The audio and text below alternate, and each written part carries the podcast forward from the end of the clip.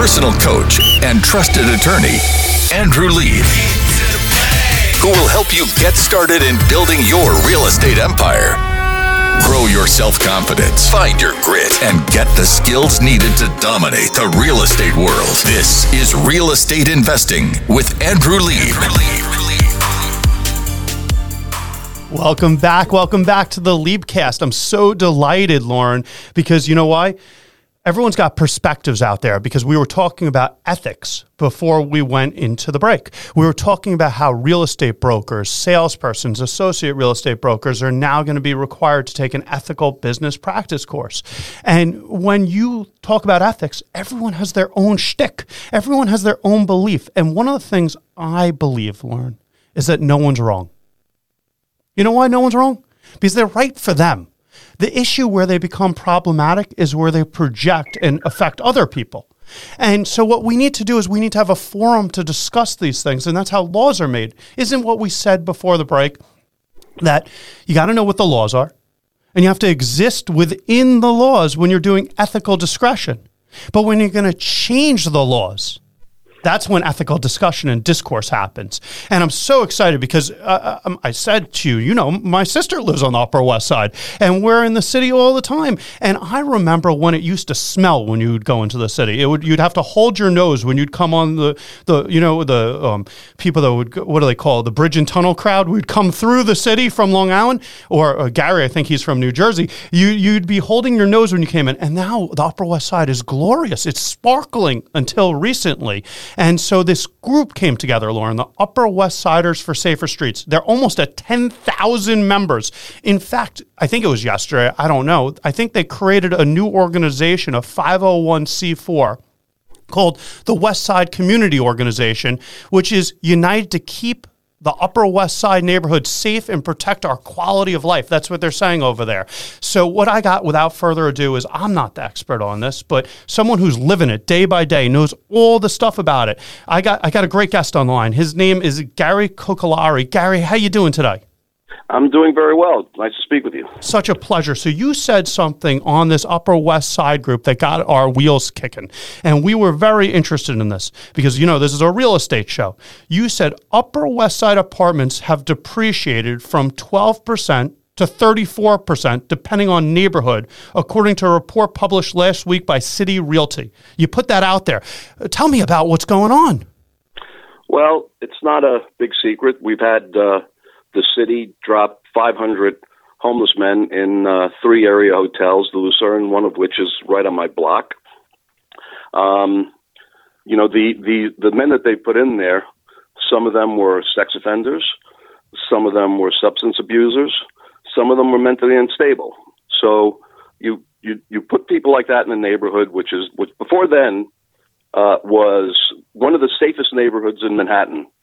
Uh, it creates a it, it, it disturbs the echo balance, and all of a sudden, you have guys that are getting very aggressive. One guy punched a guy sitting at a cafe last week. We have women being harassed. We have women walking down the street with their children that are being harassed. And it's created what you know what I described the other day as a palpable fear in the neighborhood. People just don't want to go out, particularly in the evening. So again, it's a, there's a there's a, a a cloud of fear that's come over the neighborhood, and obviously with that, uh, it's not it's not as if people are going to want to. First of all, COVID in itself created a problem with respect to real estate values. But this is not helping. It's not helping the marketability of apartments. So it's going to, in my opinion, create a further downdraft in real estate values. So I want to go into those real estate values, but I just want to point out you're mentioning Lucerne and you said there's two other hotels in your area. I went and contacted the New York uh, City Department of uh, what is it, Homeless Services, and they're telling me there's 139 commercial hotel locations citywide. So why is the Lucerne the one that's sticking out to you? Well, that's where the highest concentration was. There were almost 300 of them placed in the Lucerne. Oh, wow. So 300 of them meaning homeless people? Uh, that's correct. The homeless men, homeless men, again, many of whom had substance abuse problems, uh, as well as having uh, mental disorders. And how do we know they have mental disorders or substance abuse problems? Like, has there been a study done? Has anyone with a degree to know this, or is this just a sheer anecdotal observation?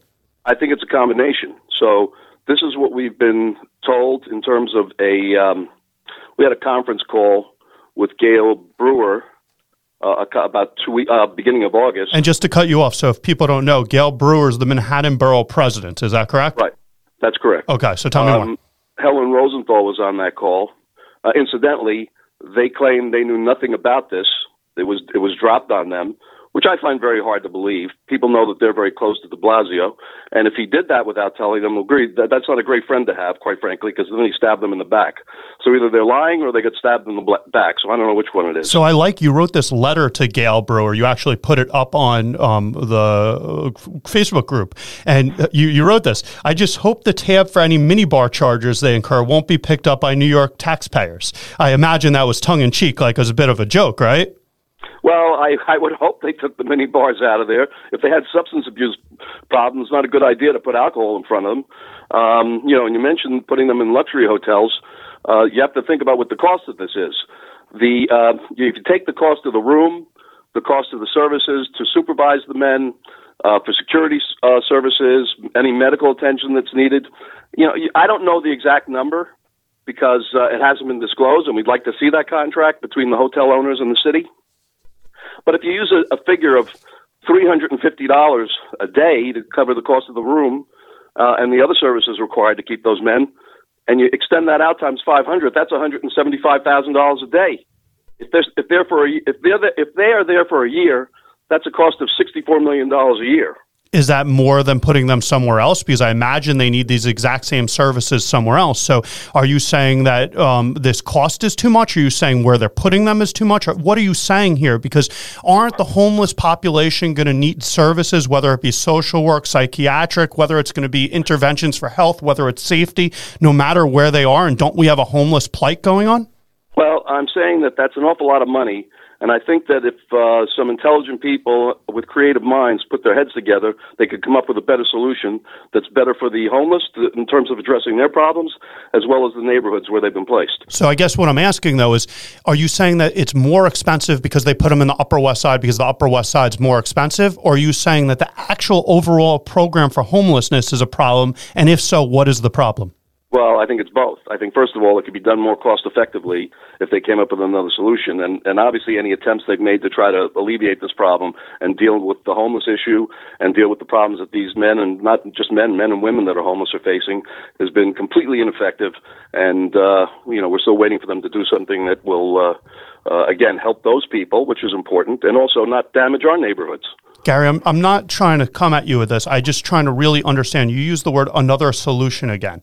And what I'm trying to do is unravel what another solution means. Does that mean move them to Alaska, put them on a boat and move them to Alaska?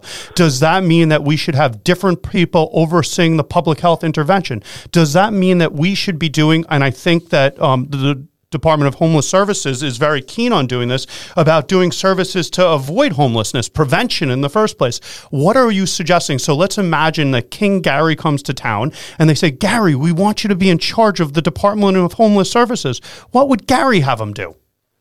Well, I think uh, that's a that's a multifaceted question and a multifaceted answer. Well, the same so, question is, what does another solution mean? I just right. articulated so it further. I think I think in terms of solution, there's a, there's a there's a few levels here. We first have to deal with the immediate solution. Uh, obviously, the best in terms of the neighborhood and the quality of life and real estate values would be to remove them. We know that that's not going to happen very quickly. So, what do we do with them? Uh, one thing we could do with them, at least, te- first of all, temporarily, they we should get some guarantees from the city that there will be no further relocation of homeless to the Upper West Side, that um, they will cap it, that it is indeed temporary. One second, let's stop there because you're saying you want you want them to say that there will be no more relocation of homeless to the Upper West Side. Is yeah. that only the Upper West Side? Do you want it capped in overall in a neighborhood? Meaning, well, are we going to discriminate and say, hey, the Upper West Side doesn't need it, but the, uh, the uh, we could go to Chelsea? Uh, we well, can go to we can go we can go to Midtown. We can go to the Bronx. Like, what is it? Just the Upper West Side, or are you proposing? Well, I, obviously, obviously, I'm biased, and that I'm speaking about my own little microcosm. But my guess is residents in other communities are going to feel the same way. Well, I would and guess that. It's the, whether it's the Upper West Side, and by the way, it would have the same impact on real estate values whether it's the Upper West Side, Chelsea, or the Upper East Side. Oh, 100%. So, and so my question is when you're saying that, just so we're clear, you're saying that each community should have a cap and we should be able to spread out the wealth. Well, there should be a cap. There should be um, uh, uh, there should be aggressive policing of those facilities. Uh, we're start, we're starting to see more um, activity with respect to police, and unfortunately, they've had the guardian angels have come in to do a job that the police should have been doing. What does aggressive policing mean? Well, you know, for instance, I, I was involved in cleaning up a situation on my own block going back uh, over 20 years ago, where we had an SRO where there was there were crack vials in front of the building every day. There was a shooting in the building. The police were constantly being called to the building. And one solution we came up with, and again, this was under the Giuliani administration, is that the 20th precinct uh, began policing the interior of the building. They would show up unannounced and walk the building, and they would also show up in front of the building so the the, the residents of that building and the drug dealers that dealt in that building and the substance abusers knew that there was a police presence. And that did a lot to chase the, uh, uh, the bad elements away. So, just so I'm understanding, aggressive policing to you means that the people that are there know that there's a police presence. That's right. Okay. So what I want to do though, because I'm loving what you're saying and I'm learning a lot, and I think it's important. And Gary, I want everyone to know the reason we're having you on is you wrote five recommendations to the Honorable Gail Brewer, and some of them are really useful. And I want people to understand that Gary, just like this community, is trying to solve a hard problem, and there aren't good solutions. There's just problems, and we're going to try and put our heads together for ethical business practices. You have to stay with us after the break because we have to go to commercial, but we need Gary back after the break. Don't go anywhere. We'll be right back. This is the Liebcast. Have you ever dreamed of owning a rental property, flipping a home, opening a successful business? This is Real Estate Investing with Andrew Lieb.